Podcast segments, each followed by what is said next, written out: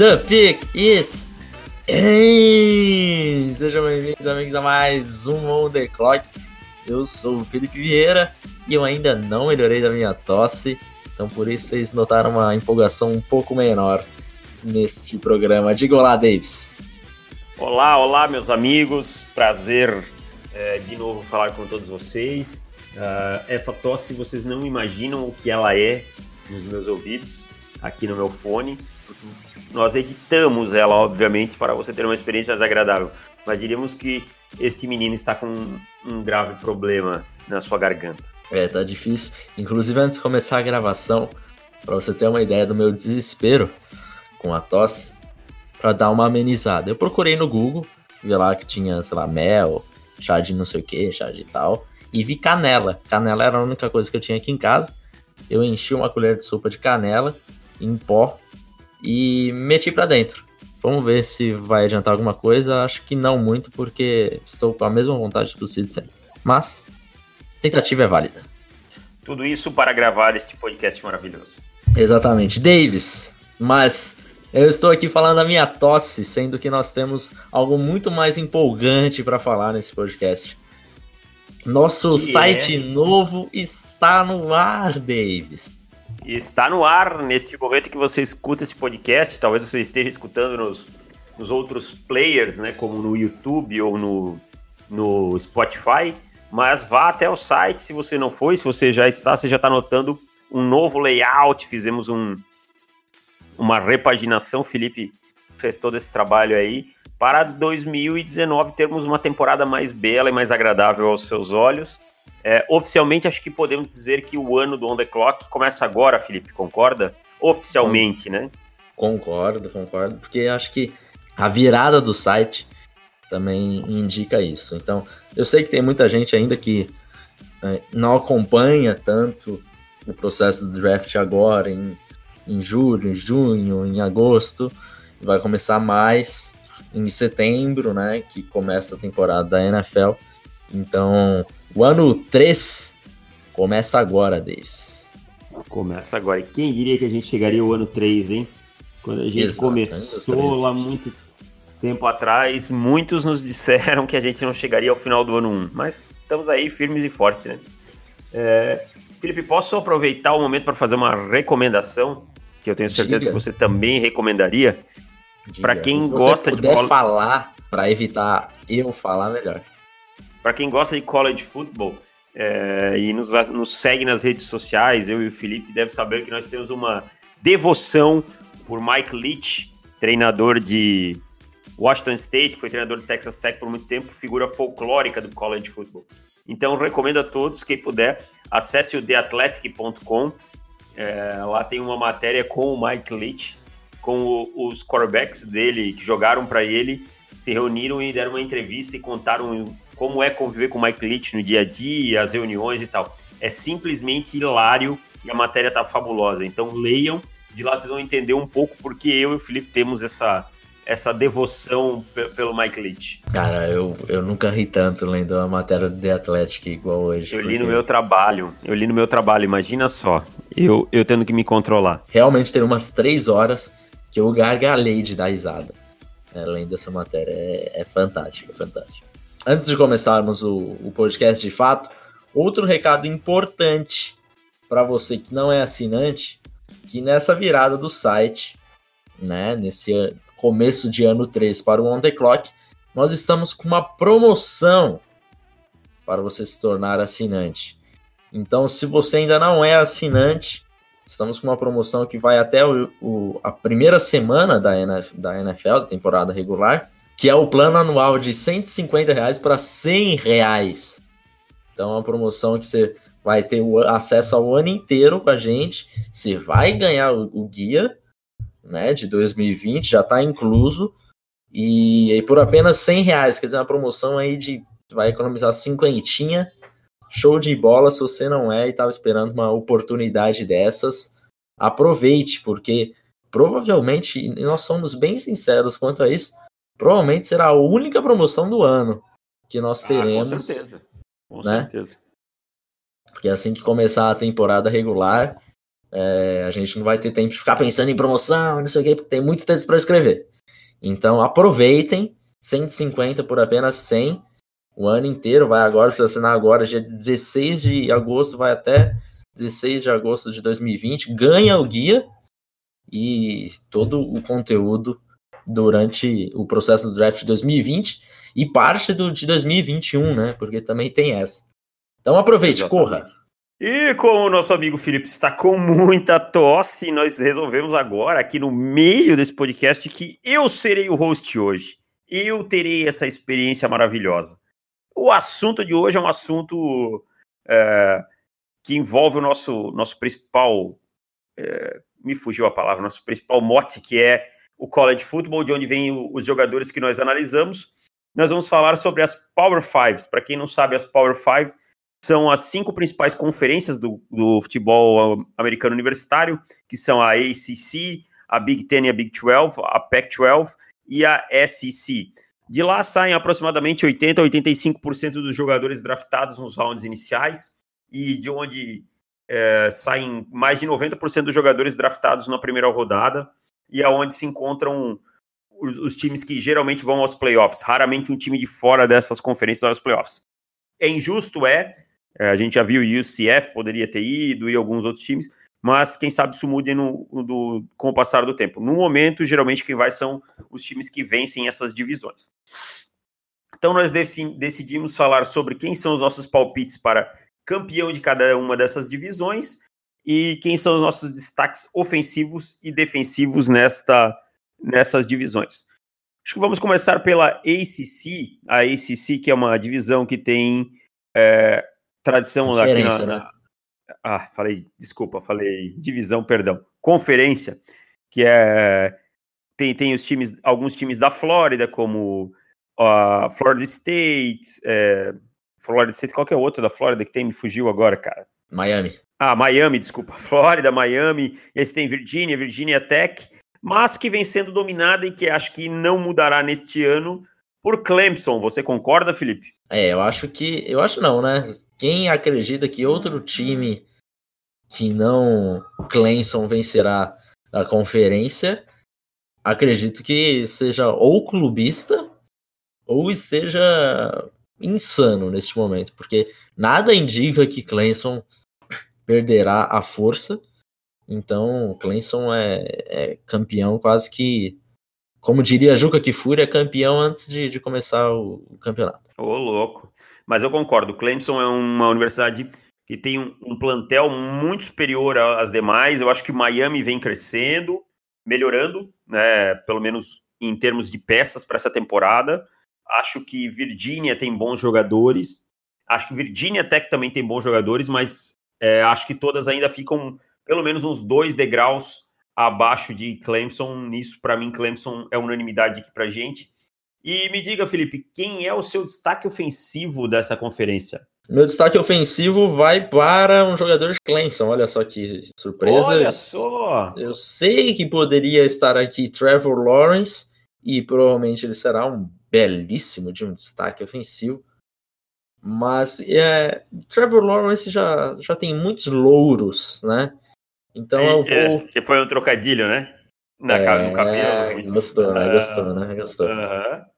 É, então eu vou deixar essa, esse destaque para outro jogador que também está é, tá sendo bastante destacado há, há, um certo tempo já.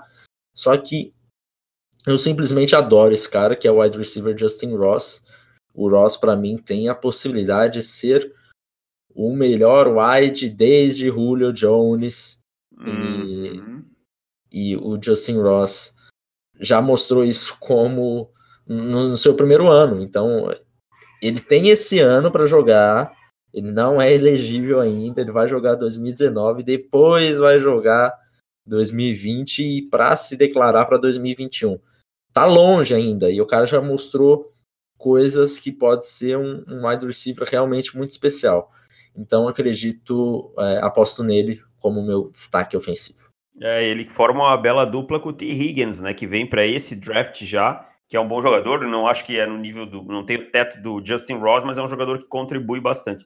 Então eu também vou com o jogador de Clemson como destaque, vou também preterir é, o Trevor Lawrence, pelas questões que o Felipe já falou, mas vou num, jogador, num outro jogador, um que já estará, possivelmente se declarará para esse draft, que é o Travis Etienne, tá? Para mim, o meu, um dos meus running backs prediletos dessa classe. Um jogador que tem uma velocidade absurda, uma capacidade de explodir, acelerar muito grande, uma mudança de direção que me agrada demais. É, apesar de não tão forte, não ter aquele bulk muito com, é, compacto e tal, ele é um cara que consegue quebrar tackles, é um cara que consegue mudar de direção e fazer os, os jogadores perderem, o, o defensor perder o tackle por causa disso. Então, o Travis Etienne tem tudo para mim para correr aí, sei lá, as 40 jardas do que 4.3, 4.3 alto, 4.4 é, baixo, imagina por aí. É, 4.36, 37, talvez, não, numa situação muito boa. Eu ainda Espero que ele se, se aperfeiçoe como um recebedor, mas eu acho que isso passa muito pelo sistema de Clemson, dele não ter sido tão utilizado. E eu acho que isso ele pode, pode mostrar depois com o passar do tempo. A tomada de decisão dele, às vezes a visão pode ser um pouco aperfeiçoada, mas eu acho que vindo para o seu terceiro ano, isso a gente já vai ver uma melhora nisso. Então eu fico com o Trevor, com Travis Etienne como destaque ofensivo.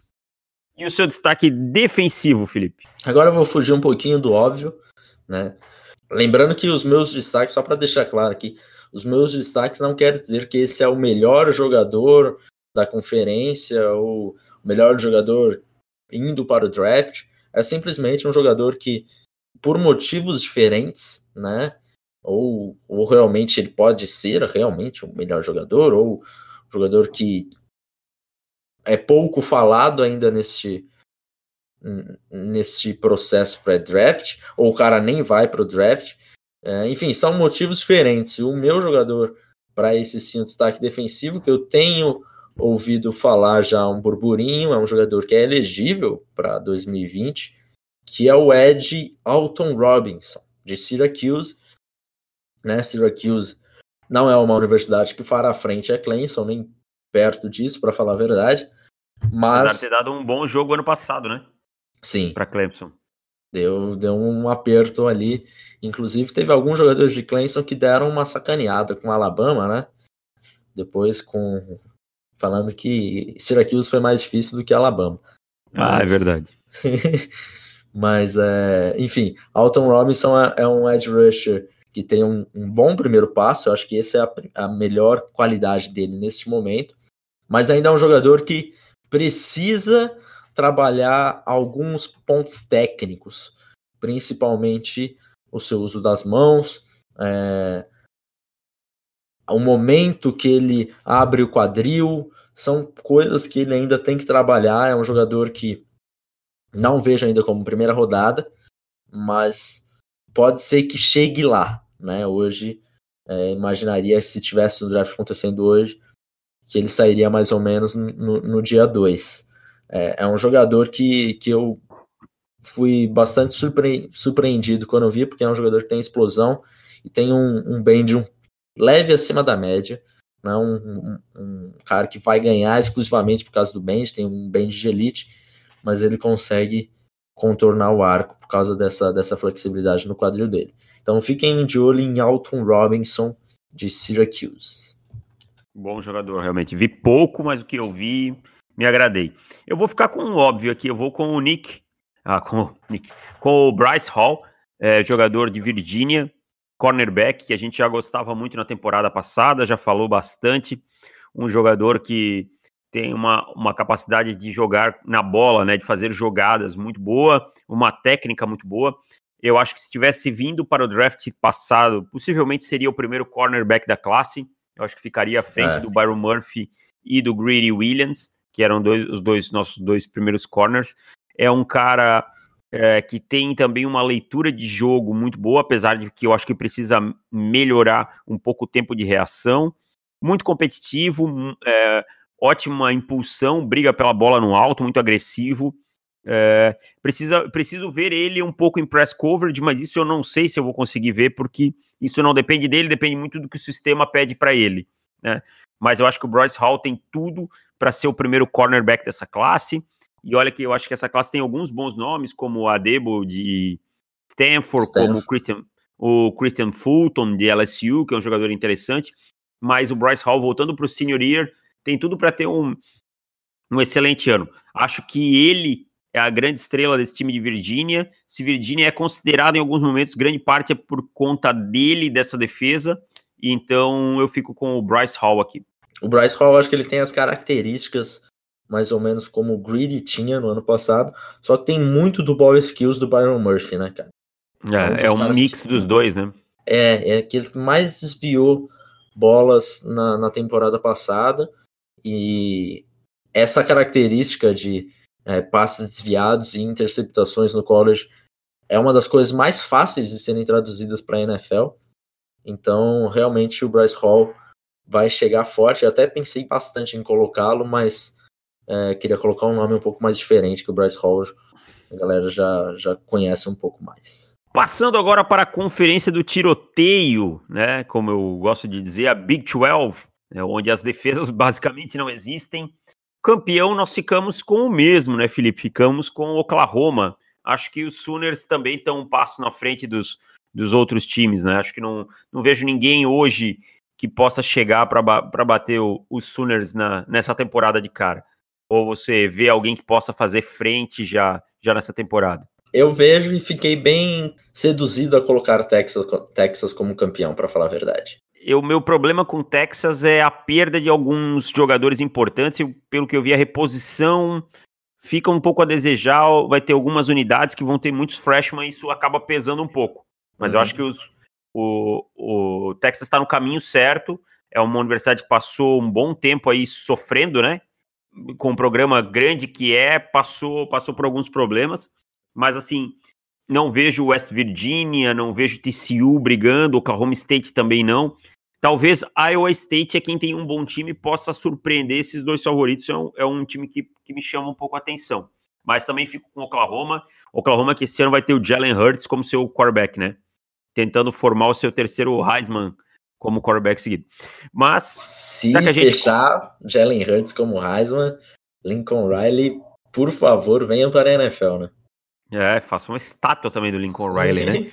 Mas, já que a gente concordou quem vai ser o campeão, vamos falar também do jogador de defesa que a gente também concordou no destaque, que é o Brandon Jones, safety da Universidade do Texas. Fale um pouco mais sobre ele, Felipe. Cara, foi uma dificuldade muito grande de achar um, um jogador de defesa da Big 12 para colocar como destaque defensivo. E eu vou te falar que o Brandon Jones nem é um jogador que eu é, quando eu vi o tape, eu fiquei apaixonado por Brandon Jones. É, é, um jogador que ele é bom no, no jogo no jogo terrestre. Acho que é um cara que consegue ter um, um bom suporte, uma boa leitura. Porém, ainda tem vários problemas com a técnica de tackles dele. E eu vi ele errando bastante tackles, então isso me preocupa bastante. Apesar de tackles ser uma das coisas é, teoricamente fáceis de resolver chegando na NFL, mas ainda assim é, me preocupa. Mas de forma geral, um jogador que tem um, um bom atleticismo e consegue cobrir uma área grande do campo. Então, o Brandon Jones acaba acabou entrando aqui meio que por eliminação, porque destaque defensivo da Big 12 é difícil. É qualquer um que jogar um pouquinho melhor já é destaque, né? Mas é, o que eu digo é assim, é, eu também sou, concordo com você, não é um jogador que me encheu os olhos, mas ele é um bom jogador. Gosto do atleticismo dele, mas me incomodo também com a falta de radar para a bola, do, de ball skills, sabe? De conseguir a bola de volta, isso me incomoda um pouco.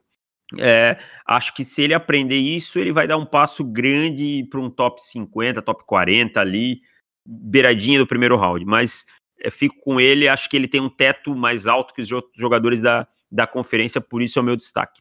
E quem é o seu destaque como jogador de ataque, Felipe? Te falar que tinham vários jogadores que eu queria colocar aqui, mas eu coloquei um jogador que é possível que ele seja responsável por todas as vitórias do time nessa temporada. Estou falando do running back Puka Williams, de Kansas.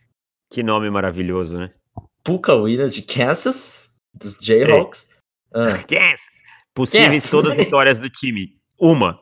Exatamente. sabe o que, sabe que o Mayfield, sabe que o Mayfield falaria para ele, né? Sei, eu tinha Universidade de Basquete. De basquete. Mas é, é exatamente. É, é bem provável que Kansas consiga uma ou nenhuma vitória na temporada. Mas se isso acontecer, você pode ter certeza que foi por causa de Puka Williams. É um jogador que tem um atleticismo é, fora do normal, boa visão, é um daqueles running backs divertidos de, de se assistir para o college. para a NFL, acho que ele ainda tem é, diversos pontos a corrigir a, a, mentalidade de querer bater home run toda hora, acho que é um, um, dos principais um dos principais pontos. Mas é um jogador que, que, é, que é legal de se assistir. Eu acho que. Eu acho não, tenho certeza que é o melhor jogador do, de Kansas. Apesar de ter alguns safetyzinhos que valiam uma menção, mas Puka Williams é definitivamente o único jogador com a capacidade de vencer uma partida por Kansas em 2019. Ó, fui olhar a tabela de, de Kansas, eles devem começar 2-0, cara. Que eles estreiam contra Indiana State, que é da FCS, e depois jogam contra Coastal Carolina. Então devem cara, começar 2-0. Você nunca aposta em 2-0 para Kansas. Nunca. Não, mas e agora o treinador deles é o Les Miles, lembra Les do Miles, de, de LSU e tal. É. Então, talvez vejamos uma melhora, né? É, pelo menos renome ele tem. Eu só acredito vendo, para falar o verdade, é. porque... Les Miles que tá ganhando um belíssimo salário de quase 3 milhões por ano, hein? Brincadeira. Mas, uh, enfim. para ganhar duas vitórias por temporada e ter a... Sim. Como se sucesso. ganhar quatro, se ganhar quatro vitórias, o programa duplicou de um ano pro outro número de vitórias. Sensacional. Eu vou ficar com um dos meus recebedores prediletos dessa classe, é, para mim, o número dois dessa classe até agora, que é o Sid Lamb de Oklahoma. É, para mim, ele é o pacote completo. Ele pode não ser melhor que o Jerry Judy, que para mim, hoje, olhando friamente, talvez seja o melhor jogador da classe no geral. Fico em dúvida entre o Judy e outro jogador, mas eu vou falar deles mais para frente. Excepcional ponto de ataque da bola, as mãos muito consistentes, capacidade de criar separação rápido, jogador que hum, você vê que num momento difícil você pode lançar a bola nele, tá? É um cara que no alto é, é muito bom. Difícil de derrubar depois do teco, é um cara que não cai no primeiro contato, um cara que explode muito bem. Então, assim, eu gosto, sabe criar o leverage.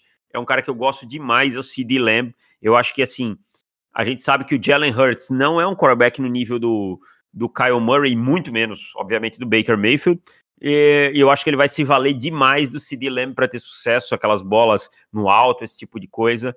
É, vai ser tipo assim, na, na dificuldade é 0800 CD Lamb, e eu acho que ele vai ser impactante demais. Já foi ano passado, né? E esse ano vai ser impactante demais. Acho que meu problema com ele talvez seja um pouquinho de velocidade, que eu acho que ele não é tão veloz, mas ele é tão técnico que eu acho que acaba, acaba compensando. É, queria ver ele também um, melhorando um pouquinho as quebras, mas é um jogador que eu não tenho dúvida nenhuma que deva sair no primeiro round na, no draft que vem. É um jogador que me agrada demais, é um jogador que eu gosto de ver jogar. É, esse é o CD Lamb de Oklahoma. Então agora passamos para a próxima a próxima Big, né? Que é a Big Ten, onde a gente também concorda, Felipe, no vencedor. Vamos de novo com o Ohio State, certo? É, acho que aqui assim como ACC, Big Ten, acho que está quase que certo que o Ohio State de, de, deva ser o campeão, é o time mais forte, é o time a ser batido. Mas, mas aqui, Michigan, será que é, não... ah, exatamente isso que eu ia chegar. Aqui a gente tem o ponto de Michigan, né? É, Michigan vem com um time melhor nessa temporada. É, não teremos Urban Meyer treinando o Ohio State, então pode ser que o Ohio State caia um pouquinho o nível, né? E vamos ver se o Jim Harbaugh vai conseguir aproveitar isso. Porque é, é um time que tem um, um, um, bom grupo de recebedores, você tem um, um, novo coordenador ofensivo, que eu gosto muito do que tem, tem se falado até agora do, do Getz, né, que é o novo, novo coordenador. É, tudo que ele tem falado são coisas que me agradam, uma filosofia que se adequa ao que eu penso. Então acho que vai ser um pouquinho mais difícil, né, do que tem sido ultimamente. Mas Michigan é meio que freguês de Ohio State. Então na hora do vamos ver, né? Hã? Principalmente nos últimos anos, né? Exato. Nos últimos, sei lá, dez. nos últimos 10 anos, quantas vezes Michigan ganhou? Uma? Eu acho que é por aí. Então, até que Michigan consiga bater o Ohio State, eu vou continuar apostando em Ohio State. É, eu também. E eu acho que assim, o Ryan Day, que ficou no lugar do, do Urban Meyer, é um treinador moldado, vinha sendo preparado para ser esse substituto do, do Urban. Então não me incomoda tanto essa mudança. Claro que o Urban Meyer estava num um degrau bem acima, mas eu acho que é capaz de conseguir manter o bom nível. Tem um time muito talentoso, o recrutamento muito bom, o High State sempre. Vence o recrutamento na Big Ten com sempre. Então acho que isso faz com que seja o favorito. Então, Felipe, já que nós estamos falando de Ohio State, fale sobre o jogador defensivo, que é o destaque tanto meu quanto seu, e que é de Ohio State. Exatamente. Eu, dos meus dois destaques acabaram indo para Ohio State. E são dois jogadores que vão para esse draft, provavelmente, só precisam se declarar. Já são elegíveis, né, no caso.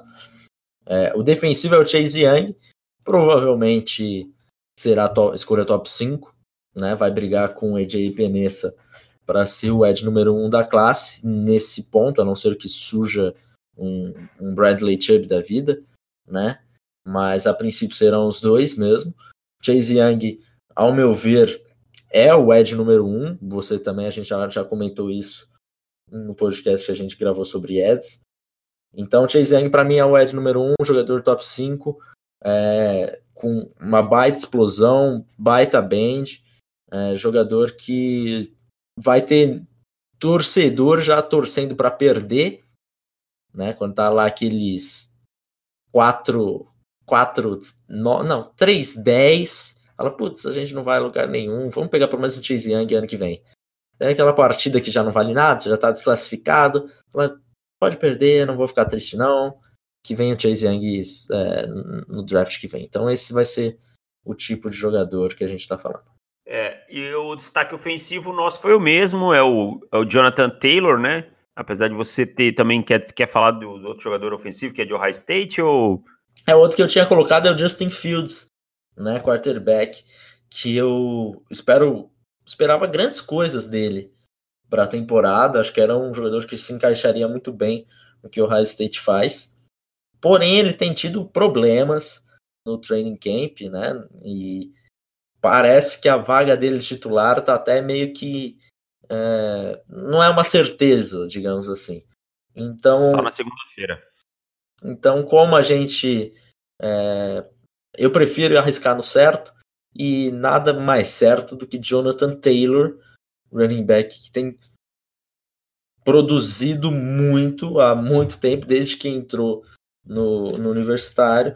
É um dos running backs mais produtivos dos últimos anos, né? E, e deve produzir novamente, colocar mais de 1.300 jardas com certa facilidade, eu diria.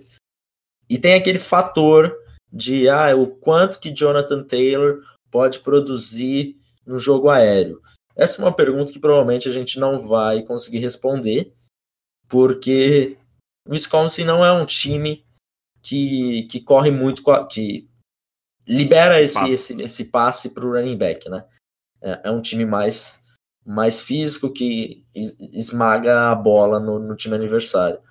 E então a gente vai ver mais do mesmo de Jonathan Taylor, mas ainda assim ver Jonathan Taylor sempre é muito bom. Jogador que tem quase 4 mil jardas em duas temporadas.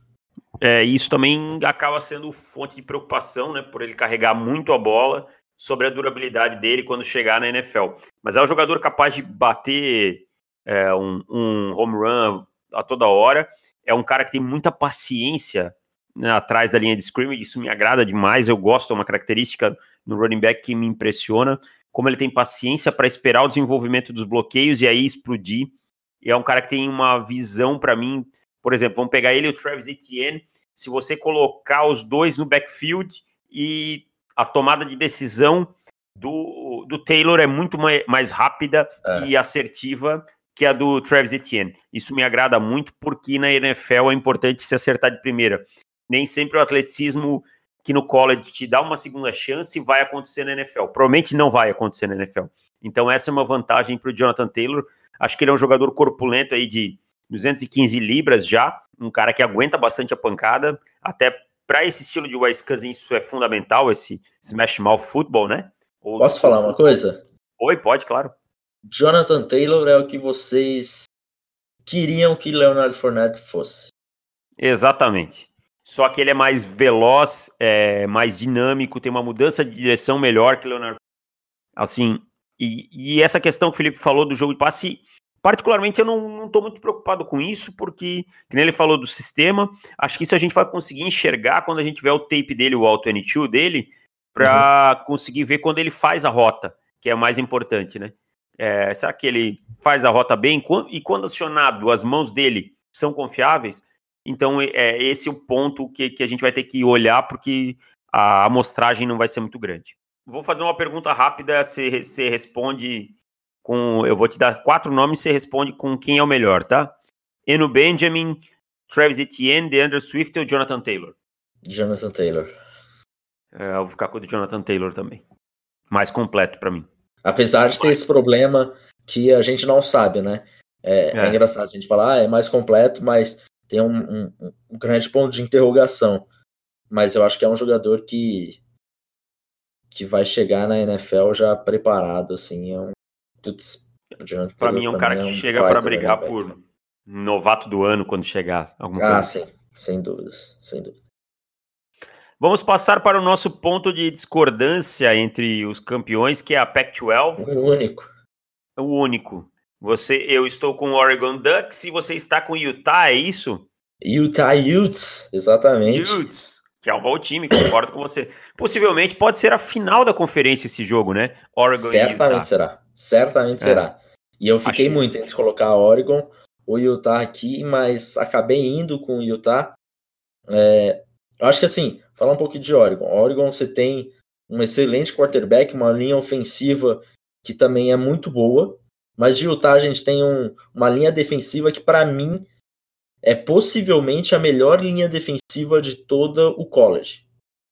Também Não só em, em qualidade no topo, como de profundidade. É um time que tem uma profundidade muito grande, é, diversos jogadores com nomes havaianos estão em Utah. Isso já é ponto também, né? Isso já é ponto, porque sempre esses polinésios maravilhosos na linha defensiva, é, esses lotulelei da vida. Então eu acho que a Utah é um time que vem mais, mais preparado no como um todo, apesar de Oregon ter uma clara vantagem em relação ao quarterback. Mas mesmo assim, é, Utah não tem um, um quarterback ruim, tá? Um jogador que é o suficiente para levar o, o time para para Pac-12 Championship. Eu fico com Oregon, acho que o time é muito, muito melhor que do ano passado. Eu acho que dá mais condições para o seu quarterback levar o time a vitórias que no ano passado escaparam por conta de inúmeros drops, é, por problemas defensivos. A secundária mesmo no ano passado era bem inferior a desse ano. Eu acho que o, quando eu tenho dois times muito próximos, o fator quarterback para mim é um desempate, e aí eu acho que Oregon leva essa vantagem, acho que é o fator desempate. Acho que vai ser um, uma grande temporada dos, dos dois e tem tudo para ser uma a final de conferência mais disputada dessa, dessas, dessas conferências. Não, talvez a SEC, mas eu ainda acho é. que em termos de competitividade, de, de, proximidade de talento, as duas vão ser a mais próxima. E, inclusive, de Utah vem um dos meus destaques. O destaque defensivo para mim, que é o Jalen Johnson, que é um cornerback que eu gostei bastante. Um cara é, não tão alto 6-0, mas um cara que tem um build, assim, é, é comprido, diríamos assim, é longo, é, muito agressivo. É, gostei de ver ele na marcação press, ele coloca, consegue colocar bem as mãos no recebedor, impedir que ele saia limpo para a rota. Isso é uma coisa que na NFL faz muita diferença. É um cara que está sempre fechando no topo da rota, é um cara que chega bem na bola, um cara que mostra assim que tem bom ball skills, apesar de não ter grandes números, tem, tem, tem a qualidade, talvez precise desenvolver um pouquinho, tá? E é um cara que é, muda de direção muito bem, sem perder a técnica. Isso me agrada bastante. Precisa, em alguns momentos, melhorar o leverage dele, ser um pouquinho mais consistente em algumas coisas, mas o, o Jalen Johnson é um jogador que me agrada bastante, o cornerback de Utah. Eu ia dizer, quem é o seu destaque defensivo? É, só para voltar ao que eu comecei lá no começo do podcast, cada um, cada destaque tem é, características diferentes. O meu destaque defensivo da Pac-12 é o Bradley Anai, Ed de Utah. Eu coloquei ele para dar uma exemplificada no que eu acho dessa linha defensiva. Não acho que é um jogador de topo de draft, top 50, nem nada do tipo. Ele é senior, já provavelmente deve participar do Senior Bowl mas é um jogador que para o college ele produz muito bem, né? É um cara que teve 52 pressões no quarterback na, na temporada passada, um dos jogadores que mais conseguiu é, pressionar o quarterback na temporada inteira. Então é um cara que vai produzir muito bem nessa, nessa linha defensiva que é tão forte nas, nas quatro posições, na, em profundidade também. Então a gente já sabe o que, que é o, o Bradley Anai, não é um jogador que você vai ficar encantado processo para o draft, mas para o college é um cara que vai, vai produzir bastante e provavelmente deve liderar o time em sexo nessa temporada. É um jogador interessante, é um cara que eu acho que aí para rounds intermediários pode alguém pode ter um interesse uhum, grande nele. Sim. E os, o destaque ofensivo Vamos ver. Diga o seu destaque ofensivo dessa conferência, Felipe, que é diferente do meu. O meu destaque ofensivo você já comentou nesse podcast, inclusive, quando você pediu para eu escolher entre é, diversos pra você, Para verem como eu acho ele bom, hein? Eu coloquei ele é. só com, com os, os caras que tá todo mundo falando muito bem, né? Exato, que é o running back de Arizona State, o Eno Benjamin. Outro jogador que também tem um, uma produção muito grande, né? Assim como o Jonathan Taylor, óbvio que não chega no nível de produção do Taylor, mas também é muito alto. É um jogador que, diferente do Taylor, já demonstrou que tem a capacidade de ser um running back para os três downs, quer dizer, tem a capacidade de receber passe, isso já foi mostrado. E o que mais me encanta no, no Benjamin é a sua visão. Né? Um jogador que tem, é muito paciente, é, aguarda o tempo certo, sabe vender muito bem, sabe enganar muito bem o, o edge rusher, o linebacker, no momento que ele vai fazer o corte, ele vende, vai até o máximo quando o linebacker ou o edge é, realmente atacam um gap, ele corta, vai para o outro, então é tudo já pensado, ele pro, processa muito rápido. E é um running back que eu acho que vai se encaixar em qualquer sistema. Então, Eno Benjamin, para mim, é o meu destaque da Pac-12. Gosto demais desse jogador, cara. Gosto demais. Não me surpreenderia se ele tivesse uma, temporada, assim, um breakout year que colocasse ele lá na, lá na frente com times apaixonados por ele. Mas eu vou ficar com o meu garoto Justin Herbert, para mim o melhor quarterback dessa classe. É, já já gostava demais dele nessa temporada. Nem vou me alongar muito em Justin Herbert que vocês já me ouviram falar bastante dele, vocês já ouviram nós falarmos dele nos podcasts e vão ouvir com certeza muito durante a temporada, que com certeza é um dos nomes que os times estarão mais de olho, né? É o Justin Herbert. Então, é um quarterback que, que tem tudo para ter sucesso na NFL, é um cara que esse ano vai ter uma companhia melhor, vai ter recebedores melhores, um cara com um processamento mental pós pós-snap muito bom, que tem uma altura boa, que, que tem um, um, bom movimento de braço, um bom release, apesar de precisar melhorar algumas coisas na mecânica, na parte de pés, mas é um jogador que já está bem prontinho e esse senior year dele tem tudo, pode alavancar ele para ser, quem sabe, talvez até uma das cinco possivelmente uma das cinco primeiras escolhas do próximo draft. Então vamos passar, Felipe, para a conferência mais famosa, diríamos assim, onde estão os times, onde temos mais times com no top 25 sempre, onde temos é, maior competitividade, onde temos mais hype, que é a SEC, a SEC, né? Quem será o campeão da SEC, Felipe? Alabama. Alabama, de novo Alabama, Felipe. Não tem ninguém para tirar esse título de Alabama, meu Deus. O que que acontece? Vou ser honesto, eu acho que no lado de Alabama, LSU tem uma boa defesa, Texas está, Texas A&M está melhorando, né? São os dois times que Mississippi State também tem um time bem interessante. São os times que podem incomodar um pouquinho na, na SEC West, mas não vejo o Alabama perdendo para nenhum deles. Se tivesse alguém para apostar aí seria LSU, mas acho que o ataque de LSU ainda fica um pouco abaixo para enfrentar uma defesa como Alabama. No outro lado você tem é, Flórida e Georgia, é, que são dois bons times. Flórida, para mim, num caminho de reconstrução, mas ainda não tem bala para pegar Alabama. E Georgia, que me parece que sofre de uma síndrome de Alabama, sempre que está vencendo ou que está conseguindo, perde. E eu acho que essa síndrome não muda enquanto Jake Fromm for seu quarterback. Não sei se você concorda comigo. Concordo, porque como nós já bem falamos sobre Jake Fromm, um quarterback covarde que vai te vencer jogos naquela maciota, mas quando você precisa de culhões maiores, ele não será o suficiente de entregar. E para você vencer Alabama, você precisa ter um culhão do tamanho do mundo do tamanho do culhão do Trevor Lawrence ou do Double Swim, esses caras assim. Outro Deshaun Watson. é, você precisa ser acima da média para ganhar de Alabama. Se você fizer Exato. o normal, você não vai ganhar. Essa é a verdade. Então, Alabama deve vencer de novo.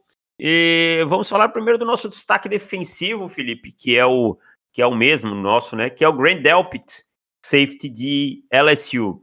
Para mim, possível, eu fico sempre em dúvida entre ele e o Jerry Judy como o melhor jogador desse draft até agora, né? Pré, pré início de temporada.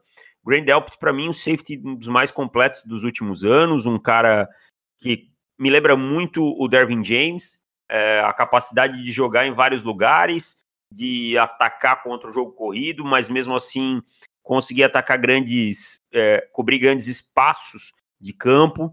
Tem um ball skills fabuloso, um cara que cheira a bola, né?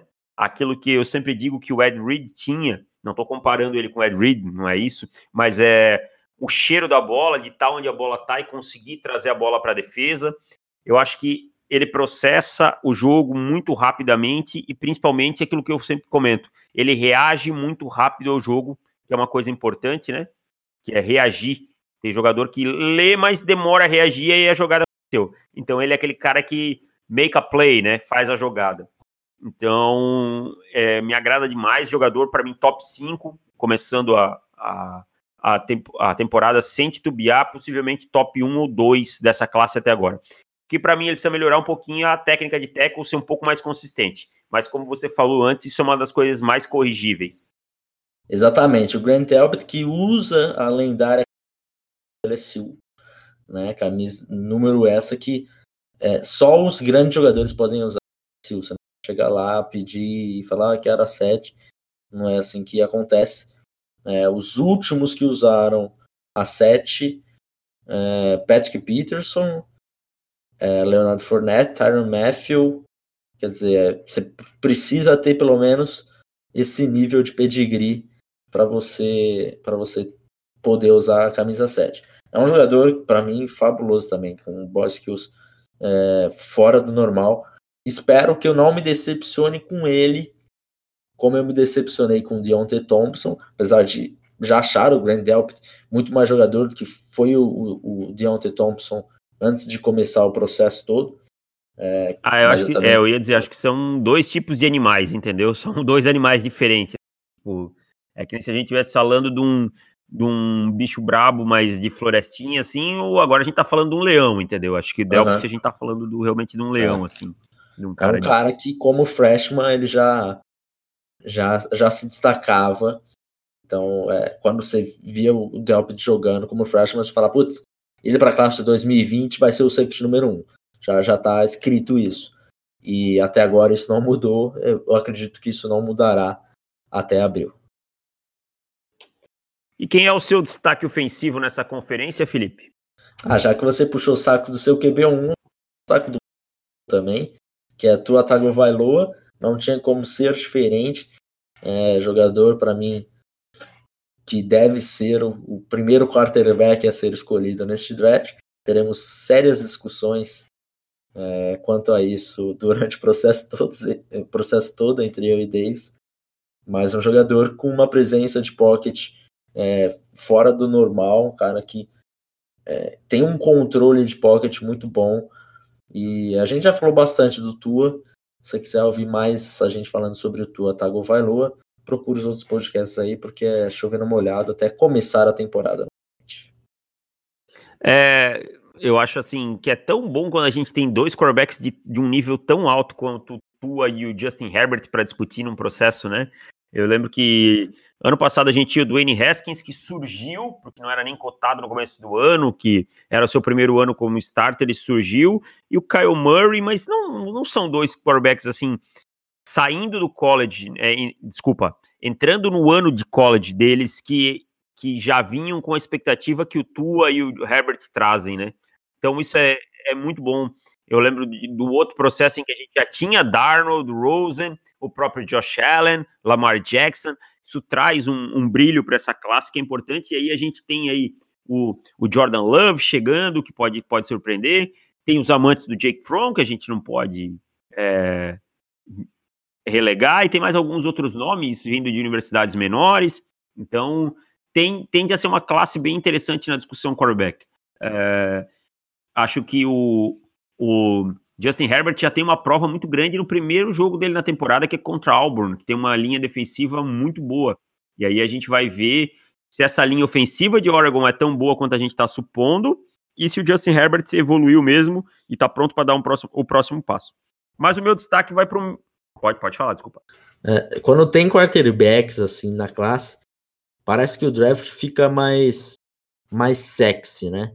No ano passado, né? a, gente, a gente tinha dois bons quarterbacks, né? Dois quarterbacks que nós tínhamos como primeira rodada, o, o Murray e o Haskins, mas parece que por eles terem demorado a, a, a, se estabelecer como prospectos de primeira rodada, parece que quando chegou o draft a galera não estava tão empolgado quanto estava na temporada anterior. Então é, é sempre muito bom ter, ter dois QBs desse nível. E dois QBs que até o processo, até o abril, a gente vai ouvir muito falar, ah, melhor quarterback desde Andrew Luck. Pode ter certeza é. disso. É, se tem gente que fala que até o Mason Rudolph era, então tá tudo certo. É, uh, mas é, eu vou destacar. Um abraço aí pro irlandês. É, eu vou destacar o Jerry Judy, é, wide receiver de Alabama, um jogador completo, um jogador que tem uma velocidade absurda o jogador que consegue separação muito rápido, que, que depois com a bola na mão é infernal, é um cara que corre as rotas muito bem, e eu acho que isso é uma coisa de Alabama, né? Acho que a gente já comentou isso. É incrível como os wide receivers de Alabama correm bem rotas, né? Só a gente lembrar do Julio Jones, lembrar do Amari Cooper, né? Que pode. A gente pode não gostar tanto, ter gente que não gosta tanto do Amari Cooper, mas o Amari Cooper chegando como prospecto era sensacional e principalmente a capacidade dele de correr rotas era, já era muito boa. E o Jerry Judy vem para condensar isso tudo, cara. Ele não é um cara tão grande, tão forte, mas é um cara que busca a bola, que consegue criar tanta separação pro Tua, tá sempre aberto. Então é um cara que, que vai criar muitas big plays na temporada, é um cara que é gostoso também de ver jogar. Às vezes até meio maldoso o que ele faz com alguns corners aí, que umas coisas que não precisava, né? Corta, volta, corta de novo. Parece o cara tem que... família, né, bicho? É, o cara tem família. É tipo o que o Preston Williams fez lá no training camp do, dos, uhum. dos Dolphins com o cornerback lá. Eu sei que não tem pressão e tal, mas tem certas coisas que você não faz com, com um colega de trabalho, entendeu? Ficou feio para aquele jovem lá, não sei nem quem era, mas o menino lá vai deve, não deve ter dormido. Mas enfim, então eu fico com o Jerry Judy para mim, junto com o Grant Delpit, hoje começando a temporada os dois melhores jogadores da é, indo para essa classe, sabe? Então eu fico com o Jerry Dildy, wide, wide receiver de Alabama. Ah, fechamos por aqui, Felipe? Fechamos, Davis. Fechamos? Fechamos. Digo Lembrando que promoção está no ar. É, entre o nosso site, visite o nosso novo site, que está coisa linda. É, acho que está mais clean, está mais bonitinho, está menos poluído, que me incomodava um pouco o site antigo, e está mais rápido também. Então, se você acessa o, o On The Clock pelo celular, né, você certamente vai, vai notar bastante a diferença e vai te ajudar aí no seu, no seu plano também, que você vai gastar menos quando você acessar o On The Clock a partir de agora. Exatamente. Em breve também estaremos trabalhando no, no nosso guia, né, para a temporada que vem. O Felipe é quem cuida da parte sistema, eu trabalho, eu cuido da parte mais de cadastro e organizacional da coisa. É, já, já daqui a pouco vamos começar a, a temporada começando a ver os primeiros tapes. Na semana que vem, se você está ouvindo na sexta-feira, é, os textos análise voltam, possivelmente em breve os vídeos voltam também, certo, Felipe? Então, começamos o ano, é o último final de semana sem college football daqui até o final do ano, e eu estou muito feliz por isso e pelo ano do The Clock começar. Então, muito obrigado a você que esteve conosco neste programa e Tchau! Tchau!